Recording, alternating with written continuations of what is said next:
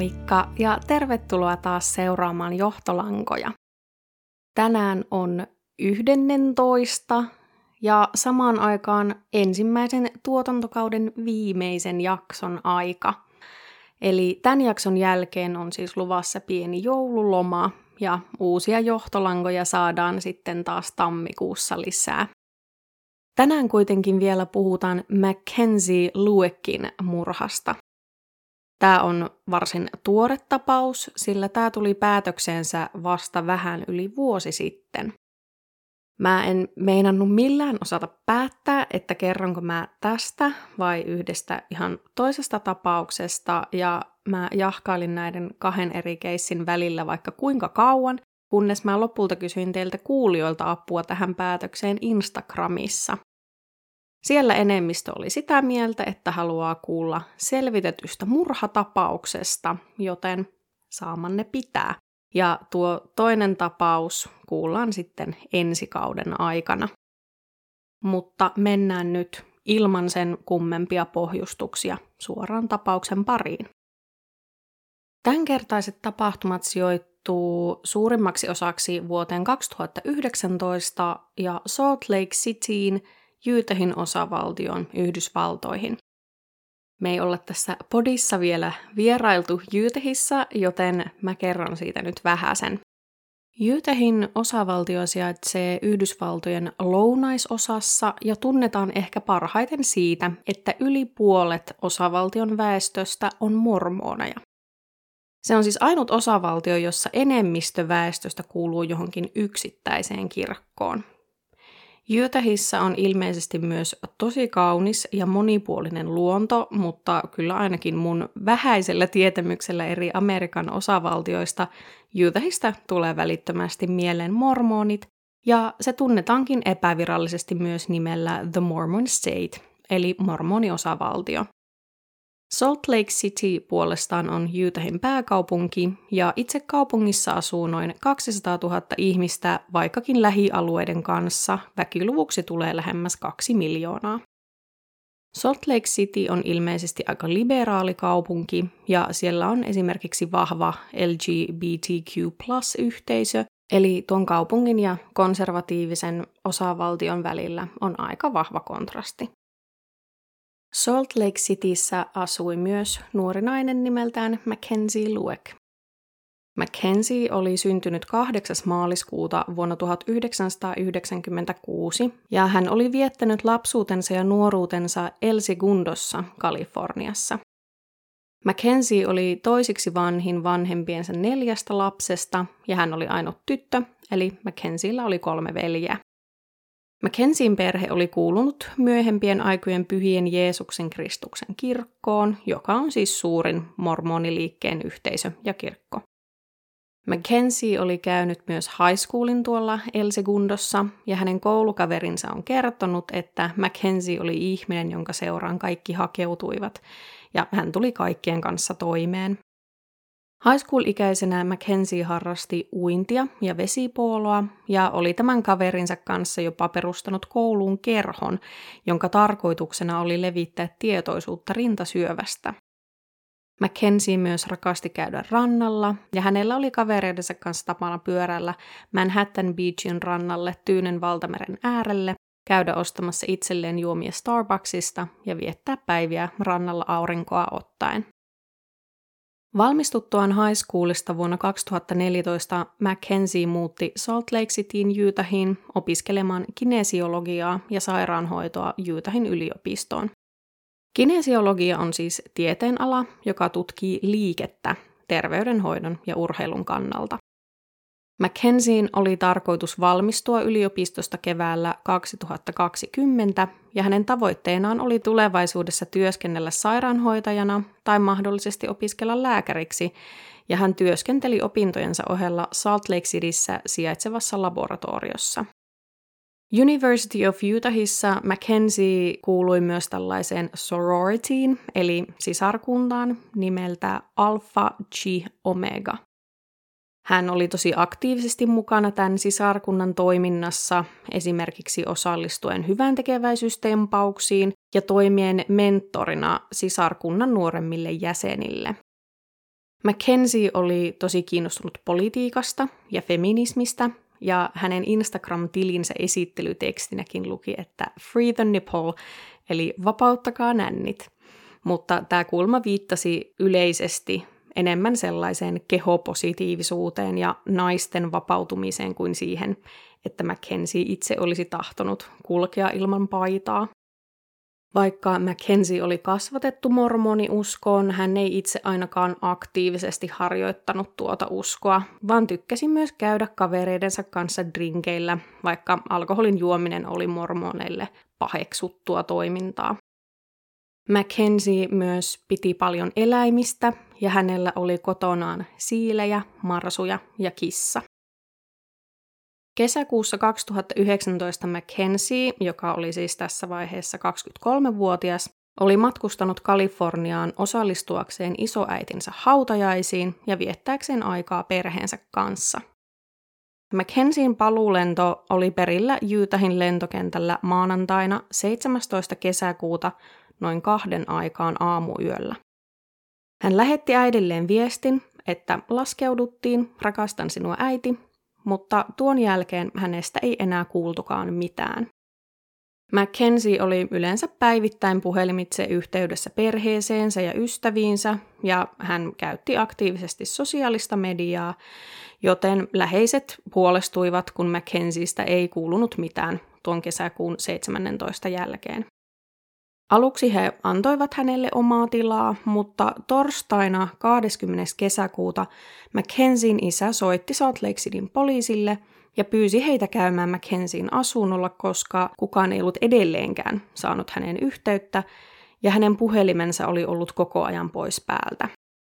Mackenzie ei myöskään ollut mennyt tenttiin, joka hänellä oli tolla viikolla ollut, mikä oli myös varsin poikkeavaa käytöstä hänelle. Poliisi meni käymään Mackenzien asunnolla, mutta hän ei ollut siellä. Mackenzien auto oli kuitenkin edelleen parkissa. Tutkinta tämän Mackenzien katoamisen ympärillä lähti aika hitaasti käyntiin, sillä mitään todisteita rikoksesta ei ollut, ja poliisin mukaan aikuisena ihmisenä Mackenziella oli oikeus olla vastaamatta puhelimeen ja halutessaan myös kadota. Pian kuitenkin selvisi, ettei hän ollut ilmaantunut työvuoroilleen sinne laboratorioon, ja Mackenzien oli myös pitänyt lentää takaisin Kalifornian sunnuntaina, eli noin viikko katoamisensa jälkeen osallistuakseen jonkun läheisensä häihin. Nämä poissolot alkoi siis olla jo tosiaan huolestuttavia, eli vaikka vielä jonkun tentin nyt saattaisi jättää väliin ja olla vastaamatta viesteihin parin päivään, nämä siis ainakin mun omalla kohdalla voisi vielä olla ihan ymmärrettäviä, niin se, että Mackenzie olisi kipannut nämä häät ja työvuoronsa ja kaiken kukkuraksi jättänyt lemmikkinsä ilman ruokaa kotonaan oli sellaisia juttuja, että hänen läheisensä alkoivat olla todella huolissaan. Kellään ei ollut mitään tietoja tai edes arvauksia siitä, minne Mackenzie olisi voinut mennä, sillä kukaan ei ollut kuullut hänestä tai saanut hänen yhteyttä, eikä Mackenzie ollut myöskään tapaillut ketään tai seurustellut kenenkään kanssa ton katoamisen aikoihin, joten läheiset eivät uskoneet, että Mackenzin elämässä olisi ollut sillä hetkellä ketään, ketä nämä läheiset ei olisi tuntenut. Poliisitutkinnassa saatiin selville, että Mackenzie oli lentokentältä lähdettyään noussut liftin, eli tällaisen paikallisen halvemman taksipalvelun kyytiin. Lift on siis sama asia kuin Suomessa esimerkiksi Uber, eli just tällainen edullisempi taksipalvelu, jossa yksityishenkilöt kyyditsee ihmisiä virallisen taksin sijaan. Luonnollisesti tämä Lyft-kuski oli ensimmäinen epäilty, mutta hän oli ton Lyft-firman tietojen mukaan ajanut Mackenzien pyytämään kohteeseen suorinta mahdollista reittiä ja sen jälkeen todistetusti jatkanut matkaa ja noutanut pian Mackenzien kyydistä jättämisen jälkeen kyytinsä uuden asiakkaan. Tämä Lyft-kuski oli siis jatkanut työntekoaan ihan normaalisti, eikä hän ollut potentiaalinen epäilty, mutta hän pystyi tarjoamaan ihan varten otettavaa tietoa Mackenzien katoamiseen liittyen. Poliisi ei kuitenkaan kertonut näitä tietoja julkisuuteen vielä tässä vaiheessa, vaan ilmoitti, että Mackenzie oli liftin tietojen mukaan tilannut kyydin North Salt Lake-nimiselle alueelle. Poliisi ei kuitenkaan kokenut tarvetta tutkia tuota aluetta, sillä he eivät uskoneet Mackenzien jääneen sinne. Poliisit muistuttivat tiedotustilaisuuksissaan siitä, että jos Mackenzie itse olisi näitä tilaisuuksia katsonut, niin hänen olisi tullut ilmoittaa, jos hän ei halunnut, että häntä etsitään. Ainakin Mackenzien ystävät antoivat lehdistölle haastatteluja, joissa he tietoisuuden levittämisen ja avunpyyntöjen lisäksi kertoivat siitä, millainen ihminen Mackenzie oikein oli. Ystävien mukaan Mackenzie, tai pelkkä Kenzie, kuten he häntä kutsuivat, oli tosi äidillinen tyyppi. Mackenzie oli se, joka huolehti aina muista. Hän hyvin äidillisesti huolehti siitä, että olivatko muut syöneet tai juoneet tarpeeksi, ja jotkut hänen mentoroitavistaan pitivät häntä käytännössä äitihahmonaan. Mackenzie siis tosiaan osallistui tällaiseen nuorempien jäsenten mentorointiin Alpha Chi Omega sisarkunnassa.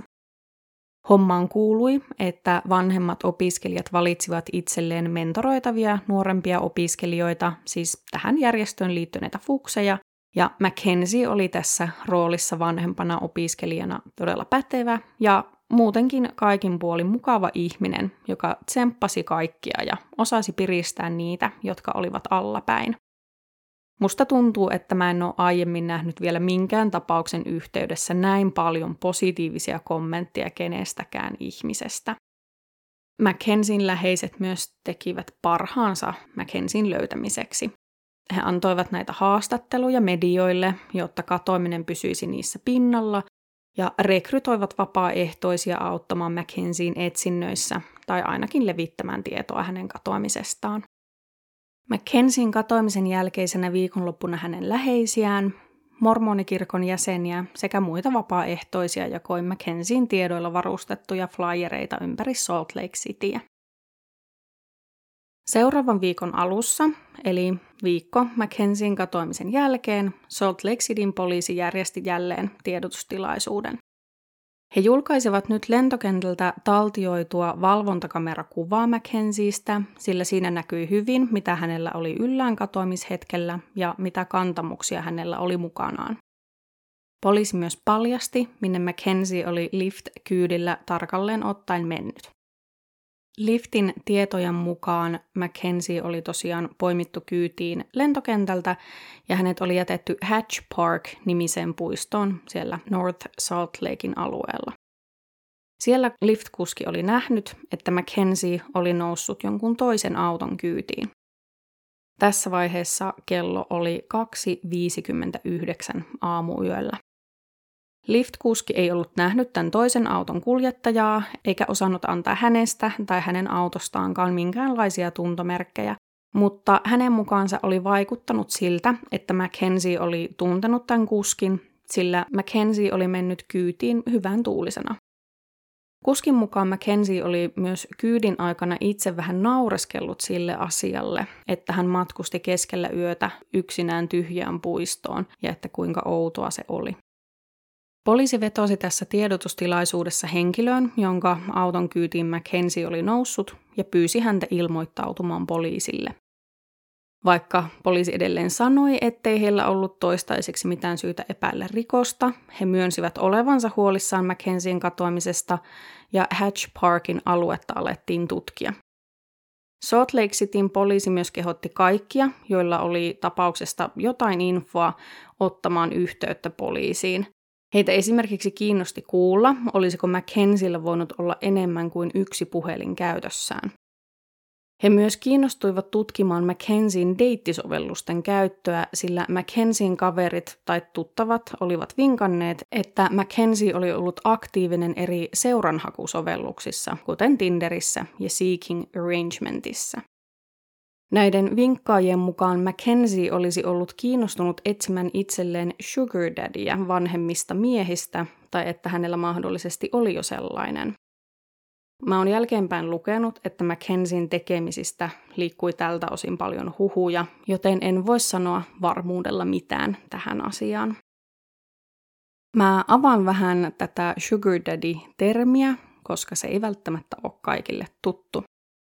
Sugar daddy on siis mieshenkilö, joka on osallisena sugar dating tai suomalaisittain sokerideittailusuhteessa. Ylen mukaan sokerideittailulla tarkoitetaan suhteita, joissa useimmiten vanhempi mies maksaa nuoremmalle naiselle seurasta, vaikkakin maksajana voi siis ihan hyvin toimia myös nainen ja maksun saajana mies. Tässä asetelmassa maksavaa miestä kutsutaan sugar daddyksi ja rahaa tai rahallista hyötyä saavaa naista sugar babyksi. Sugar Baby voi siis ihan konkreettisen maksun sijaan saada näistä treffeistä esimerkiksi jotain luksusmerkkien tuotteita, kuten vaikka laukkuja, tai vaikka vuokransa ja laskunsa maksettua. Tällaisia järjestelyjä etsitään yleensä tälle aiheelle omistautuneilta deittisivustoilta tai sovelluksista, ja tämä McKenzien käyttämä Seeking Arrangement-sivusto on juurikin tuohon tarpeeseen suunniteltu. Toi kyseinen sivusto mainostaa, että siellä varakkaat ihmiset voivat itse määritellä just millaisia suhteita etsivät, ja että viehättävät ihmiset voivat lainaus deittailla eliittiä. Noilla sivustoilla yleensä korostetaan sitä, että sokerideittailu ei ole seksikauppaa, mutta esimerkiksi Ylen ja MOTn vuonna 2018 tekemän selvityksen mukaan sokerideittailun varjolla käydään hyvin usein avointa seksikauppaa. On toki myös otettava huomioon, että tuo kyseinen selvitys koski Suomen tilannetta eikä Jenkkien. Mä avasin nyt tätä asiaa ihan yleisesti siksi, että se liittyy tähän tapaukseen, mutta siis henkilökohtaisesti mä ajattelen, että McKenzillä oli vapaus etsiä ihan millaisia järjestelyjä vain halusi, ja tässä ei nyt siis edelleenkään tiedetä mitään yksityiskohtia varmuudella. Poliisi alkoi tutkailla Mackenzien puhelimen käyttöä monella tapaa, ja he huomasivat, että Mackenzien puhelin oli sammutettu noin kolmen aikaan yöllä, tuolloin kesäkuun 17, eikä sitä ollut käynnistetty sen jälkeen. Tämä oli siis se sama aika, jolloin Mackenzie saapui Hatch Parkin puistoon. Poliisi löysi myös keskustelun, jota Mackenzie oli käynyt katoamisyönään jonkinlaisessa erillisessä viestittelysovelluksessa nimeltä TextMe. Tämän keskustelun toisen osapuolen IP-osoite jäljitettiin ja jäljet johtivat 31-vuotiaan Ajula Ajain kotiin. Ajay oli töissä IT-alalla ja asui omakotitalossa Fair Parkin alueella Salt Lake Cityssä. Kesäkuun 24. päivä Ajay vietiin poliisiasemalle kuultavaksi hänen yhteydestään Mackenzien katoamiseen liittyen. Jos käsitin oikein, niin Ajailta oli ensin vain kyselty Mackenziestä, mutta kun tarina ei ihan tuntunut täsmäävän, hänet vietiin poliisiasemalle. Näistä Ajain kuulusteluista ja tämän tutkinnan aikajanasta yleensäkin oli vähän ristiriitaista tietoa välillä, ja sitä oli vähän nihkeästikin, mutta mä oon nyt parhaani mukaan koonnut nämä tiedot. Mä myös löysin tästä nyt käsiteltävästä kuulustelusta videon YouTubesta ja sen perusteella kokosin näitä tietoja. Ajay esitteli heti kuulustelun alkuun kotinsa valvontakamerakuvaa, joka siis kuvasi ilmeisesti talon sisäänkäyntiä tai pihatietä, ja Ajay näytti, että hän joko tuli tai lähti talosta babymamansa, eli tulevan lapsensa äidin kanssa. Ja Ajay siis itse viittasi seuralaiseensa tuolla baby mama-termillä, ja he olivat kuulemma eronneet jo, mutta tapasivat välillä, koska nainen tosiaan odotti Ajayin lasta. Tämä kuvamatsku oli kuitenkin Mackenzien katoamista edeltävältä päivältä, eli 16. kesäkuuta, joten se ei todistanut yhtään mitään, enkä mä ihan ymmärrä, että mitä Ajay ajatteli sen todistavan. Hän myös näytti jotain materiaalia 16 ja 17 päivän väliseltä yöltä, mutta tämä hänen turvakameransa kuulemma nauhoitti vain liikettä, ja mitään ei ollut tallentunut suurin piirtein ilta 9, 10 ja aamu 6 välillä. Toinen kuulustelijoista kuitenkin huomautti, että hänellä oli kotonaan samankaltainen järjestelmä, ja hän tiesi, että sen voi laittaa pauselle, joten tämäkään ei taas todistanut yhtään mitään. Ajay oli kuulemma alun perin sanonut poliisille, ettei hän ollut koskaan nähnytkään Mackenzietä, kun hänelle oli näytetty Mackenzien kuvaa. Kuitenkin kun poliisi oli jossain vaiheessa sitten kertonut Ajaille, että hänen IP-osoitteensa oli yhdistetty Mackenzielle tulleisiin viesteihin, Ajay sitten myönsi, että hän oli hetken jutellut Mackenzien kanssa Seeking Arrangement-sivustolla. Ajay sanoi, että hän käytti Seeking Arrangementia ainoastaan naisten kanssa jutteluun, ei seuranhakuun, eikä siis ollut koskaan tavannut sieltä ketään, vaan jutteli siellä ihmisten kanssa, kun koki olonsa yksinäiseksi. Ajay kertoi siis jutellensa Mackenzin kanssa ihan vain parin viestin verran Mackenzin katoamista edeltävänä päivänä, ja että keskustelu oli mennyt niin, että Mackenzie oli lähettänyt hänelle pelkän kysymysmerkin, ja Ajay oli vastannut siihen kysymällä seeking arrangement, mikä siis tarkoittaa suurin piirtein, että etsitkö järjestelyä, viitaten tähän sokerideittailun hyötyjärjestelyyn. Ajay kertoi tämän jälkeen lähettäneensä Mackenzille kuvansa, mutta että Mackenzie ei ollut enää vastannut hänelle. Ajay sanoi olettaneensa, että se johtui siitä, että Mackenzie ei ollut viehättynyt hänestä, koska hän oli musta, ja koko homma oli sitten jäänyt siihen. Poliisit kuitenkin näyttivät todisteita siitä, että Ajain kodin Wifin IP-osoitetta oli käytetty Mackenzien kanssa jutteluun enemmänkin kuin näiden parin viestin verran, ja Ajay oli hyvin yllättynyt. Ajay käyttäytyi koko kuulustelun ajan avuliaasti, kohteliaasti ja hyvän tuulisesti, mutta sanoi olevansa hermostunut siitä, että häntä mahdollisesti epäiltiin jostain, mutta sehän nyt on ainakin mun mielestä ihan täysin normaali reaktio. Kyllä mäkin olisin hermostunut, jos mut vietäisiin kuulusteluun, vaikka mä en olisi tehnyt yhtään mitään. Ajay myös kertoi ollensa yhteydessä asianajajaansa, joka oli kuulemma neuvonut häntä olemaan menemättä kuulusteluun. Koska Ajay pyöritti talossaan Airbnbtä eli vuokrasi ainakin yhtä huonetta kodistaan majoituskäyttöön, ja sitä kautta kuka tahansa hänen talossaan oleva pystyi käyttämään wifiä siellä, niin poliisit myös rauhoittelivat häntä ja sanoivat, ettei häntä sillä hetkellä syytetty mistään. Kuulemistilaisuus päättyi siihen, että poliisit pyysivät saada Ajain puhelimen tutkintaa varten, ja Ajay lupasi antaa sen poliisille.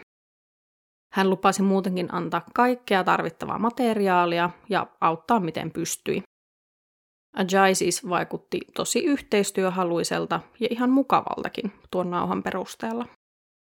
Kaksi päivää myöhemmin, eli 26. kesäkuuta, poliisi palasi Ajain talolle etsintäluvan kanssa, sillä he olivat Ajain puhelintietojen perusteella saaneet selville, että myös Ajay oli ollut Hatch Parkin puistossa Mackenzien katoamisen aikaan. Ajay hengasi tuon talon tutkinnan aikana ainakin aluksi pihallaan, oli yhteistyöhaluinen ja käyttäytyi tosi rennosti. Hän siis esimerkiksi vain makoili maassa ja jutusteli poliisien kanssa. Etsinnän edetessä hänet kuitenkin vietiin uudestaan poliisiasemalle kuultavaksi, ja Ajay viettikin kuulusteluhuoneessa lopulta koko yön. Hän vakuutti edelleen olevansa sekä yhteistyöhaluinen että syytön, ja että ei ollut koskaan tavannut Mackenzietä. Poliisit olivat kuitenkin, että hei, me tiedetään, että sä olit siellä puistossa, kun Mackenzie katosi, ja että sä salaat jotakin ihan selkeästi. Mutta Ajay kuitenkin kielsi käytännössä kaiken koko kuulostelun ajan ja keksi kummallisia selityksiä asioille. Esimerkkinä, että Ajayn kotietsinnän yhteydessä naapurit olivat kertoneet, että Ajay oli polttanut jotain takapihallaan, ja Ajay kertoi, että hän oli tappanut siellä vuohia. Ja myöhemmin, kun häneltä kysyttiin suoraan, että oliko hän tappanut Mackenzien, niin Ajay oli kauhistellut, että hän ei pystynyt tappamaan edes kalaa. Eli todella johdonmukaista. Käydään seuraavaksi läpi, mitä Ajain talon tutkinnassa oikein löytyi. Talon sisältä löydettiin vaatteita, joissa vaikutti olevan jäämiä valkaisuaineesta ja liasta, ja ilmeisesti lavuarista löydettiin veriroiskeita. Myös autosta löytyi jonkinlaisia epämääräisiä likajälkiä, ja siellä haisi voimakkaasti pensalle. Ruumiskoira merkkasi nopeasti takapihalta kohdan, jossa oli myllätyn näköistä maata. Samassa kohdassa oli myös poltettu jotain, ja kuten jo sanoin, Ajain naapuri osasi kertoa, että Ajay oli polttanut jotain takapihalla 17. ja 18. kesäkuuta. Naapurin mukaan tuosta nuotiosta oli lähtenyt kauhea, pahanhajuinen käry.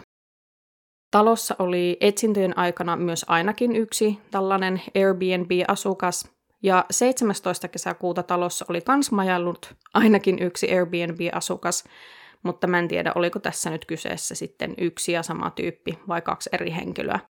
Mutta joka tapauksessa tämä 17. kesäkuuta talossa asunut mies on kertonut, että Ajay oli kertomansa mukaan polttanut tuona päivänä pihallaan kuormalavoja.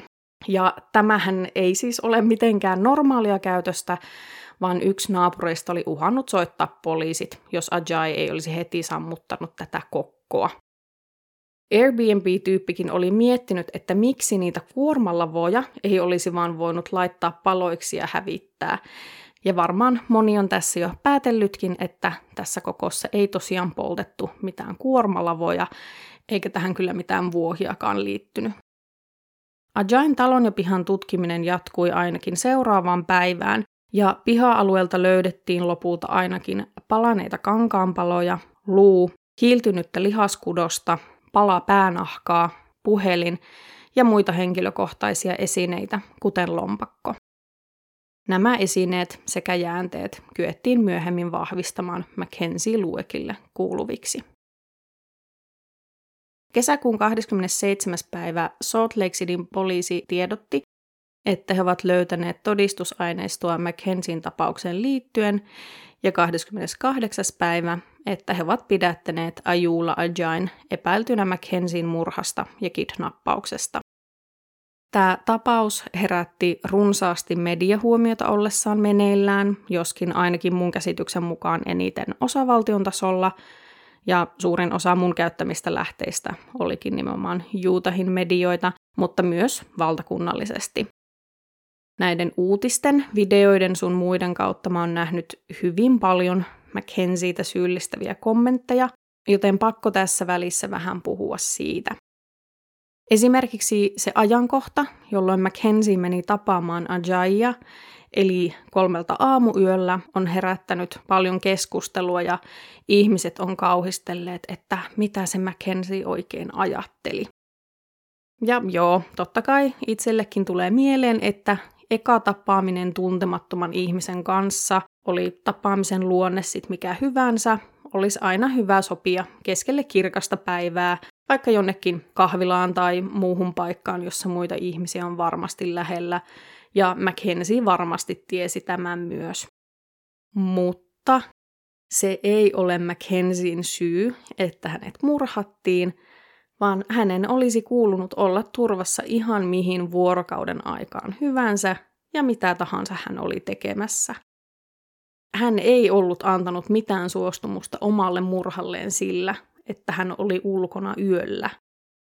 On siis aika masentavaa, että löysin ihan erikseen artikkelin siitä, miten Mackenzin ystävät olivat joutuneet surunsa keskellä pyytämään ihmisiä lopettamaan Mackenzin syyllistämisen ja ohjaamaan keskustelua takaisin siihen, että Mackenzie oli ihan tosi mukava ihminen, joka sai kaikki hymyilemään ja tuntemaan olonsa mukavaksi. Ja vaikka tällaisten asioiden tulisi olla ihan automaattisesti tämän tapauksen keskiössä, niin joidenkin ihmisten huomio kiinnittyi ihan muihin asioihin. Tämä keissi muistuttaa mua Grace Millanein tapauksesta monellakin eri tapaa, mutta myös siltä osin, että siinäkin harrastettiin tällaista uhrin syyllistämistä. Ja tässäkin tapauksessa oli uhrina ihminen, jota todella monet jäivät kaipaamaan ja jolla oli elämä edessä ja paljon annettavaa, eikä siitä voi syyttää ketään muuta kuin sitä henkilöä, joka hänet murhasi. Ajay tosiaan pidätettiin, mutta hän jatkoi edelleen sillä linjalla, että kielsi kaiken osallisuutensa. Poliisi puolestaan jatkoi todisteiden keräämistä ja tämä todistepaketti varmaan alkoi olla jo sen verran pitävä, että en ihmettelisi, jos Ajain ei olisi tarvinnut sanoa sanaakaan. Mackenzien ruumista ei siis tässä vaiheessa ollut löydetty, mutta kaiken kaikkiaan todistusaineistoa oli todella paljon. Kerrataan nopeasti vähän. Eli pelkän IP-osoitteen avulla voitiin nähdä, että joku Ajain talossa ollut oli jutellut Mackenzien kanssa hänen katoamisyönään. Tähän viestittelyyn oli ilmeisesti käytetty tätä TextMe-sovellusta, joka Mackenzilläkin oli ollut käytössään. Poliisi oli myös saanut haltuunsa Ajain puhelimen, josta pystyttiin kaivamaan poistetut viestit, sijainnit ja kaiken maailman tiedot esiin. Ajay oli omien sanojensa mukaan ollut kotonaan Mackenzien katoamisen aikaan, mutta hänen sijaintinsa ja autonsa oli kyetty linkittämään Hatch Parkiin, eli paikkaan, jossa Mackenzie oli viimeisen kerran nähty. Ajain kodin pihalta oli kaivettu maata ja todistajien mukaan poltettu jotain pahanhajuista. Pihalta myös löytyi Mackenzielle kuuluvia esineitä sekä hänelle todistettavasti kuuluvaa kudosmateriaalia. Ajailla oli turvakamerat kotona, mutta ne eivät olleet nauhoittaneet mitään Mackenzien katoamisen aikana, ja tämä pelkästään hän ei siis tarkoittaisi yhtään mitään, mutta kun sen yhdistää tähän kaikkeen muuhun, niin on. Ajain puhelimen paikannustiedoista myös havaittiin, että hän oli käynyt 25. kesäkuuta Logan Canyon-nimisen kanjonin alueella, joka oli suosittu retkeilyalue noin 150 kilometriä Salt Lake Citystä pohjoiseen päin. Poliisivoimat alkoivat järjestelmällisesti haravoida tuota aluetta ja lopulta heinäkuun kolmas päivä 2019, reilu pari viikkoa Mackenzien katoamisen jälkeen, Mackenzien ruumis löydettiin Logan Canyonin alueelta. Hänen ruuminsa oli haudattu matalaan hautaan metsäiselle alueelle. Mackenzien ruumin löytymisen jälkeen Ajula Ajay sai viralliset syytteet Mackenzie Luokin murhasta, kidnappauksesta – ruumiin häpäisemisestä sekä oikeuslaitoksen toiminnan estämisestä. Yksityiskohdat Mackenzien murhasta selvisivät lopulta vasta oikeudenkäyntiprosessin aikana, mutta kerron niistä nyt jo tässä vaiheessa. Mackenzie ja Ajay alkoivat jutella Seeking Arrangementissa jo vuonna 2018. Ajay oli nimenomaan jo etukäteen suunnitellut tappavansa Mackenzien ja oli ennen tapaamista kytkenyt kotinsa valvontakamerat pois päältä, jotta ne eivät nauhoittaisi mitään todistusaineistoa. Mackenzien puhelin oli myös sammutettu heti heidän tapaamisensa jälkeen. Kenen toimesta sitä lähteet ei kerro, joten sen sijaintia ei voitu yhdistää Ajain kotiin.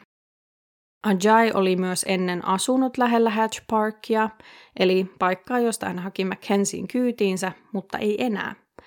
Niinpä sitäkään ei voitu sinänsä yhdistää häneen, joten tapaamispaikan valintakin lienee suunniteltu veto. Mun mielestä on kyllä jännä, että Ajay oli suunnitellut tätä hommaa etukäteen ja tehnyt kaikkia tällaisia – ratkaisuja, mutta ei ollut tajunnut, että hänen puhelin tulee kyllä paljastamaan, että missä hän on ollut ja että poistetut viestit voidaan löytää. Ja hän oli kuitenkin IT-alalla hommissa. Kotonaan Ajay oli sitten sitonut Mackenzien kädet seläntaa ja alkanut kuristaa häntä käsin. Mackenzie oli taistellut vastaan, jolloin Ajay oli kääntänyt Mackenzien vatsalleen ja jatkanut hänen kuristamistaan vyöllä. Mackenzien kuoleman oli kuitenkin lopulta aiheuttanut hänen päähänsä kohdistunut raju, tylpällä esineellä tehty isku, joka sitten puolestaan oli aiheuttanut sisäistä verenvuotoa. Mackenzien kuoleman jälkeen Ajay oli pyrkinyt hankkiutumaan eroon todistusaineistosta, eli sekä Mackenzien ruumiista että hänen omaisuudestaan polttamalla niitä takapihallaan. Ajay oli haudannut Mackenzien pihalle, mutta kun poliisit olivat eka kertaa jututtaneet häntä Mackenzien katoamiseen liittyen, hän oli käynyt kaivamassa Mackenzien ruumiin ylös ja kuljettanut sen Logan Canyonin 25. kesäkuuta. Poliisit tosiaan olivat ekan kerran jututtaneet Ajayta 24. päivä ja menneet etsintäluvan kanssa hänen kotiinsa 26. päivä, eli aika nopeasti Ajay oli reagoinut noihin keissin käänteisiin. Osan todistusaineistosta Ajay oli hävittänyt heittämällä sitä Salt Lake Cityn läpi virtaavan Jordan River-jokeen. Tuolta joesta löydettiin myöhemmin esimerkiksi poltettuja ja silputtuja vaatteita sekä jonkinlainen Mackenzien yliopiston henkilöllisyystodistus tai opiskelijakortti. Ennen kuin mennään tämän tapauksen oikeudenkäyntiin, niin voitaisiin vähän käydä läpi sitä, että kuka tämä Ajula Ajay oikein oli. Ajay oli siis syntynyt Nigeriassa vuonna 1988 ja oli näiden tapahtumien aikaan 31-vuotias. Ajain varhaisista vaiheista ei löytynyt mitään tietoa, mutta hänellä oli green card eli pysyvä oleskelulupa Yhdysvaltoihin ja hän oli asunut ja työskennellyt siellä jo ainakin 2010-luvun alkupuolella. Ajay tosiaan työskenteli IT-alalla ja ilmeisesti hän oli tehnyt töitä ihan nimekkäissäkin paikoissa. Ajay oli myös vuonna 2015 kuulunut Yhdysvaltojen armeijan reserviin noin puolen vuoden ajan, mutta mä sain sellaisen käsityksen, että se ura vähän niin kuin päättyi ennen kuin alkokaan. Ajay oli myös ollut kiinnostunut mallintöistä ja ehkä tehnytkin niitä vähäsen ja näyttelemisestä. Ajay oli myös ollut naimisissa, tosin lähinnä vaan paperilla. Hän oli siis mennyt vuonna 2011 naimisiin, mutta vuonna 2019 hän ja hänen vaimonsa asuivat eri osavaltioissa, eivätkä olleet enää vuosiin olleet missään yhteydessä. Ajain ex-vaimo on haastattelussa kertonut, että he eivät koskaan olleet edes asuneet samassa taloudessa ja että suhde oli muuttunut nopeasti uhkaavaksi ja pelottavaksi. Ajain ex-vaimo on kertonut, että viimeisen kerran kun hän näki Ajain, Ajay jahtasi häntä puukon kanssa. Ajay kuulemma kieltäytyi allekirjoittamasta eropapereita hyvin pitkään, joten pari oli eronnut virallisesti vasta tammikuussa 2019. Tämä ex-vaimo asui Teksasissa, joten hän ei ollut tämä salaperäinen babymama, josta Ajay puhui, ja mulle ei koskaan selvinnyt, kuka tämä babymama sit oli. Erikoista kyllä, mutta kun Ajain nimen googlaa, Google lisää siihen perään automaattisesti tittelin kirjailija. Ajay nimittäin on kirjoittanut ja julkaissut ainakin yhden kirjan. Hänestä oli ton kirjan yhteydessä kuvaus, jonka mä uskon hänen itse kirjoittaneen itsestään, ja siinä häntä kuvailtiin myyntimieheksi, yrittäjäksi ja kirjailijaksi, joka oli selvinnyt tyrannisesta diktatuurista ja tosielämän rikoksista. Kuvauksen mukaan Ajay oli myös matkustellut paljon kansainvälisesti ja menestynyt urallaan useissa eri ammateissa. Tätä Ajain kynäilemää teosta nimeltään Forge Identity myytiin Amazonissa e-kirjana, eli mistään kustantamon julkaisemasta teoksesta ei ollut kyse. Kun Ajay pidätettiin epäiltynä McKensin murhasta, Amazon veti ton kirjan hyvin nopeasti pois sivuiltaan ja heinäkuun alussa vuonna 2019 se ei ollut enää saatavilla.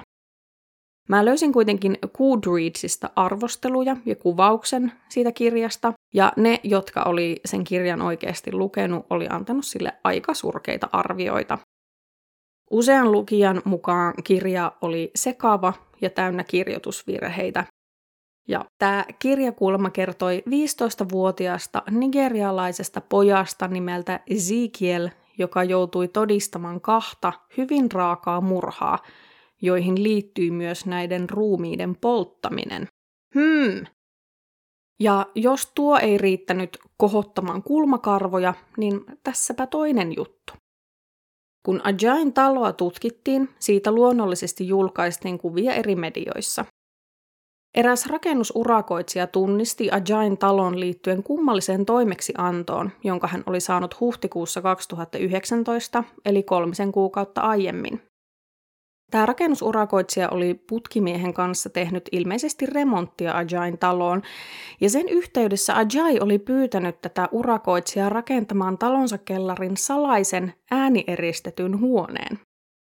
Sinänsä salahuoneen pyytäminen ei ollut tämän urakoitsijan mielestä vielä ihmeellistä, sillä häntä oli pyydetty rakentamaan sellaisia monestikin, ja varmaan pelkkä huoneen äänieristäminenkään ei itsessään ole mitenkään ihmeellistä, sillä voishan sellainen kelvata vaikka muusikolle tai muuten vaan jotakin äänittävälle, sillä kyllä itsellenikin kelpaisi joku professional äänityshuone, mutta näiden asioiden lisäksi Ajay halusi vielä ton huoneen oven aukeavan ainoastaan sormenjälkitunnisteella ja että rakennusurakoitsija kiinnittäisi koukkuja tuon huoneen kattoon niin, että ne roikkuisivat suurin piirtein ihmisen pään yläpuolella olevalla korkeudella. Selitykseksi tälle tilaukselle Ajay kertoi, että hänen tyttöystävänsä oli mormoni, joka ei hyväksynyt alkoholin käyttöä, joten Ajay käyttäisi tuota tilaa alkoholin juomiseen ja kova äänisen musiikin kuunteluun. Ja kun epäileväinen urakoitsija oli sitten kysynyt, että mihin tarkoitukseen ne koukut oikein oli, niin Ajay sanoi ripustavansa niihin viinitelineitä. Urakoitsija oli vastannut, että no hän voisi kiinnittää viinitelineet suoraan seiniin ja ne näyttäisi paljon paremmilta, mutta tämä ei ollut Ajaille kelvannut. Ajay sanoi, ettei raha ollut mikään este ja hän halusi huoneen olevan valmis mahdollisimman pian. Siis mä en tiedä, miten Ajay päätyi taas tällaiseen ihan ihmeselitykseen. Hän tarvitsi sormenjälkitunnistimella varustetun äänieristetyn huoneen alkoholin juomiseen. Ja koukkuja ihan sille sopivasti pään yläpuolelle viinitelineitä varten. Niin kuin oikeasti joku roti nyt näihin valheisiinkin. Jotain tasoa. Kiitos. Onneksi tolle rakennusurakoitsijalle oli tullut näistä pyynnöistä niin epämukava fiilis, että hän oli kieltäytynyt tekemästä tätä tilausta. Kun urakoitsija sitten kesäkuun lopulla näki Ajain talon uutisissa ja sen, mistä miestä epäiltiin, hän otti heti yhteyttä poliisiin. Urakoitsijan mukaan Ajay oli vaikuttanut ihan normaalilta ja mukavalta tyypiltä muuten, eli ainoastaan vaisto esti häntä rakentamasta tota huonetta Ajaille. Ja varmasti tämä urakoitsija kiittää itseään tuosta fiiliksestä, koska olisihan se varmasti ihan järkyttävää ollut huomata, että hän olisi osallistunut johonkin kamalaan, vaikka olisi vain tehnyt työtään. Urakoitsija ei tosiaankaan ollut ainut, jolla oli huonoja kokemuksia Ajaista. Myös erään mallitoimiston omistaja kertoi, että hän oli tavannut Ajain vuonna 2018 jossain mallien verkostoitumistapahtumassa. Ajay oli lähestynyt tätä naista ja halunnut tulla malliksi hänen mallitoimistoonsa. Naisen mukaan Ajay vaikutti päällisin puolin tosi sopivalta, eli ulkonäkö oli kunnossa, ja taas Ajay oli fiksun oloinen ja hänellä oli charmiakin. Tämän tapaamisen jälkeen Ajay otti tähän naiseen yhteyttä somessa, ja sen jälkeen naiselle alkoikin tulla huonompia viboja. Nainen on haastattelussa kertonut, että Ajay sai hänet tuntemaan olonsa läpikotaisin epämukavaksi, ja hän ei vaan ollut halunnut, että Ajay olisi tullut tänne hänen mallitoimistonsa pyörimään nuorten tyttöjen ja naisten sekaan. Niinpä myös tämän ihmisen vaisto ajoi hänet torjumaan Ajain ehdotukset yhteistyöstä. Ajailla oli myös todistettavasti historia naisiin kohdistuvasta väkivallasta, kun tieto hänen pidätyksestään tuli julkisuuteen, esiin astui nainen, joka kertoi Ajain tehneen hänelle seksuaalista väkivaltaa vuonna 2018. Nainen ja Ajay olivat tavanneet deittisovelluksen kautta, ja tämä nainen oli mennyt Ajain luo syömään. Tunnelma oli myöhemmin muuttunut ahdistavaksi, ja Ajay oli kohdistanut naiseen seksuaaliväkivaltaa. Ajaita oli myös tutkittu seksuaaliväkivallasta tai ahdistelusta Tämä tutkimusnimike vähän vaihteli eri lähteissä vuonna 2014, mutta tuolloin uhrina ollut nainen ei ollut nostanut syytteitä. Lisäksi tämän Mackenzien murhan tutkinnan yhteydessä Ajain tietokoneelta löydettiin lapsipornograafista materiaalia. Koska Ajailta löytyi nyt yhteyksiä muihinkin rikoksiin, hänelle asetettiin myös syytteet liittyen tähän treffikumppaniin vuonna 2018 kohdistamansa seksuaaliväkivaltaan sekä tähän hänen tietokoneeltaan löydettyyn kuvamateriaaliin. Oikeudenkäynti piti olla alun perin maaliskuussa 2020, mutta syyttäjä halusi käyttää enemmän aikaa todistusaineiston läpikäymiseen, joten oikeudenkäynti siirrettiin lokakuulle 2020. Ennen tämän oikeudenkäynnin alkamista Ajay kuitenkin tarttui syyttäjän hänelle antamaan sopimukseen ja myönsi syyllisyytensä Mackenzien murhaan ja hänen ruumiinsa häpäisyyn. Hän myönsi myös syyllisyytensä seksuaaliseen väkivaltaan vuonna 2018. Koska Ajain oli mahdollista saada näistä rikoksista kuolemanrangaistus, hän pystyi välttämään sen myöntämällä syyllisyytensä. Ajajiahan siis syytettiin Mackenzin kohdalla myös oikeuslaitoksen toiminnan estämisestä sekä kidnappauksesta ja alaikäisten seksuaalisesta hyväksikäytöstä tämän hänen hallussaan olleen kuvamateriaalin perusteella, mutta diilin kuului se, että syyttäjä jätti nämä syytteet pois. Tämä ratkaisu myös säästi Mackenzin perheen ja läheiset raskaalta oikeudenkäyntiprosessilta. Ajain tuomiot luettiin 23. lokakuuta 2019 ja tuomari määräsi Ajula Ajain rikoksistaan elinkautiseen vankeusrangaistukseen ilman mahdollisuutta ehdonalaiseen, joten Ajay viettää loppuelämänsä telkien takana. Ton tuomion luvun yhteydessä Ajay esitti anteeksi pyytönsä Mackenzien perheelle sanoen, että oli pahoillaan siitä mitä teki, mutta tiesi, ettei anteeksi pyyntö toisi Mackenzieta takaisin. Tapauksen syyttäjä sanoi jälkikäteen, että oli ollut tyytyväinen, että Ajay oli pyytänyt anteeksi, mutta ei uskonut hetkeäkään, että se olisi ollut vilpitön katumuksen osoitus. Syyttäjän mukaan Ajay oli manipuloija, joka oli niin kylmä ja laskelmoiva, ettei kyennyt näkemään muita todellisina ihmisinä, joilla oli jonkinlaista omaa arvoa. Myös Mackenzien perhe sanoi suoraan, ettei hyväksynyt tätä anteeksi pyyntöä ja että he olivat järkyttyneitä siitä, että Ajain kammottavan ja itsekään teon johdosta he joutuivat Mackenzien valmistujaisten sijaan järjestämään hänelle hautajaiset. He olivat kuitenkin kiitollisia siitä ajasta, jonka olivat saaneet Mackenzien kanssa viettää. Mackenzien läheiset miettivät myös sitä, että miksi juuri Mackenzie.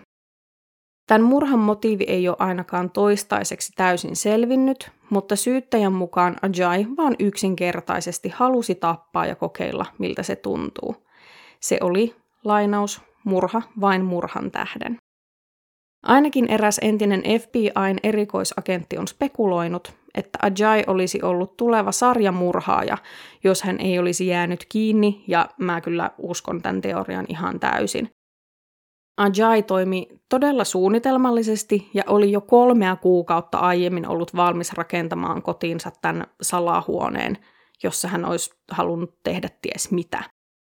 Ja tässä on kammottavaa myös se, miten tosi monet Ajain etäisesti tuntevat tai vain tavanneet ihmiset sanoivat, että hän oli tavallinen mies ja tosi mukava ja ehkä vähän omissa oloissaan pysyttelevä.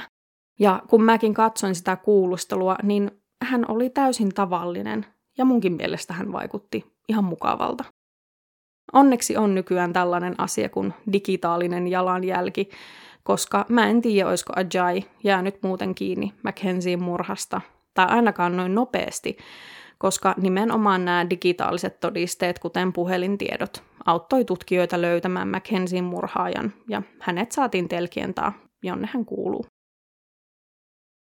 Mä haluan myös tässä jaksossa käsiteltyihin aiheisiin liittyen ja muutenkin näin joulun alla sanoa, että jos esimerkiksi tässä jaksossa käsitellyt teemat kosketti sua henkilökohtaisesti tai muuten vaan koet, että tarvitsisit tukea tai keskusteluapua, esimerkiksi nyt tulevien pyhien aikaan, niin mä oon linkannut tämän jakson kuvaukseen esimerkiksi erilaisten kriisipuhelimien ja muiden päivystävien tahojen yhteystietoja.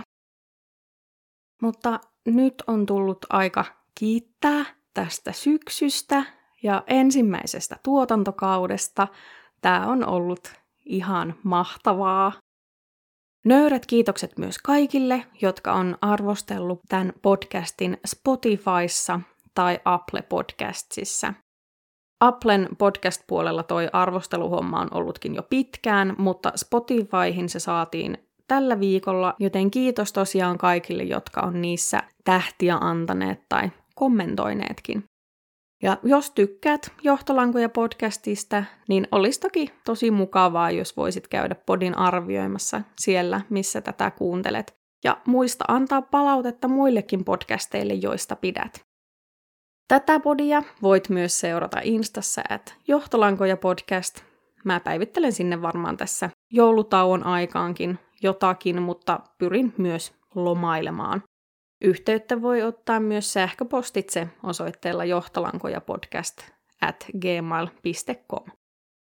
Mutta nyt mä haluan toivottaa just sulle ihanaa joulua, jos sitä juhlit, tai miten vaan näitä tulevia juhlapyhiä aiotkin viettää, niin toivottavasti sulla on mukavaa ja mahtavaa uutta vuotta 2022 tavataan taas ensi vuonna. Toivon mukaan oot silloinkin kuulolla. Ensi kertaan. Moi moi!